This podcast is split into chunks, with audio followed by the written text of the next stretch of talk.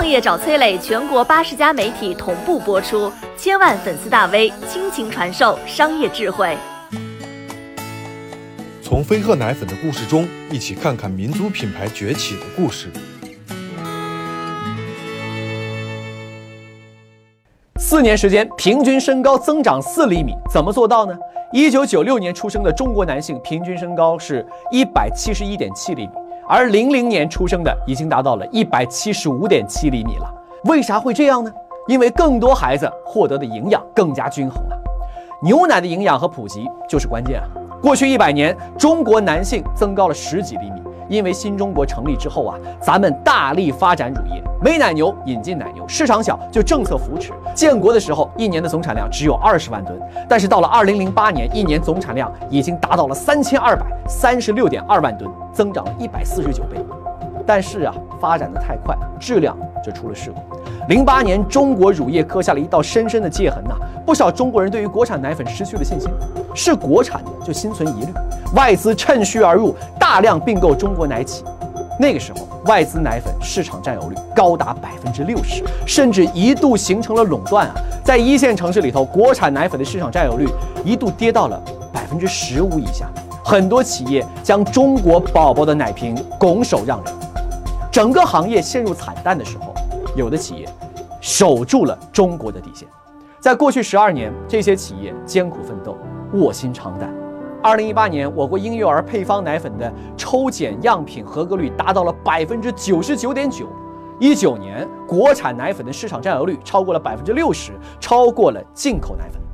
我们是怎么打赢这场乳业战争的翻身仗呢？关键两点。第一点，立足产品。争夺奶源，有好的奶源才能够生产出优质的乳制品啊！北纬四十七度被誉为是黄金奶源带，而丹顶鹤的故乡齐齐哈尔就在这个纬度带上啊！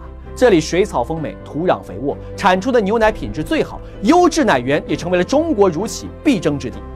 第二，重建信任，生产线透明，严格管控，国家直接取消了食品业的国家免检制度，对配方奶粉是月月抽检。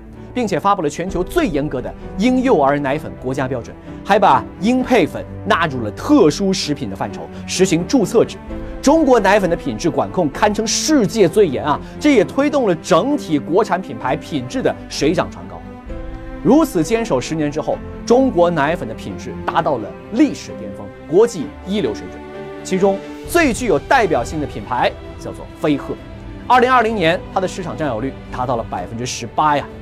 飞鹤的创新产业集群模式呢是行业典范，从牧场的挤奶厅挤出鲜奶，通过全封闭的低温安全运输车直达加工厂，喷雾干燥制成奶粉，整个过程最快只用两个小时，极大程度的保障了产品的营养和新鲜，而生产加工、物流仓储、渠道管控各个方面都是可追溯的透明化生产线。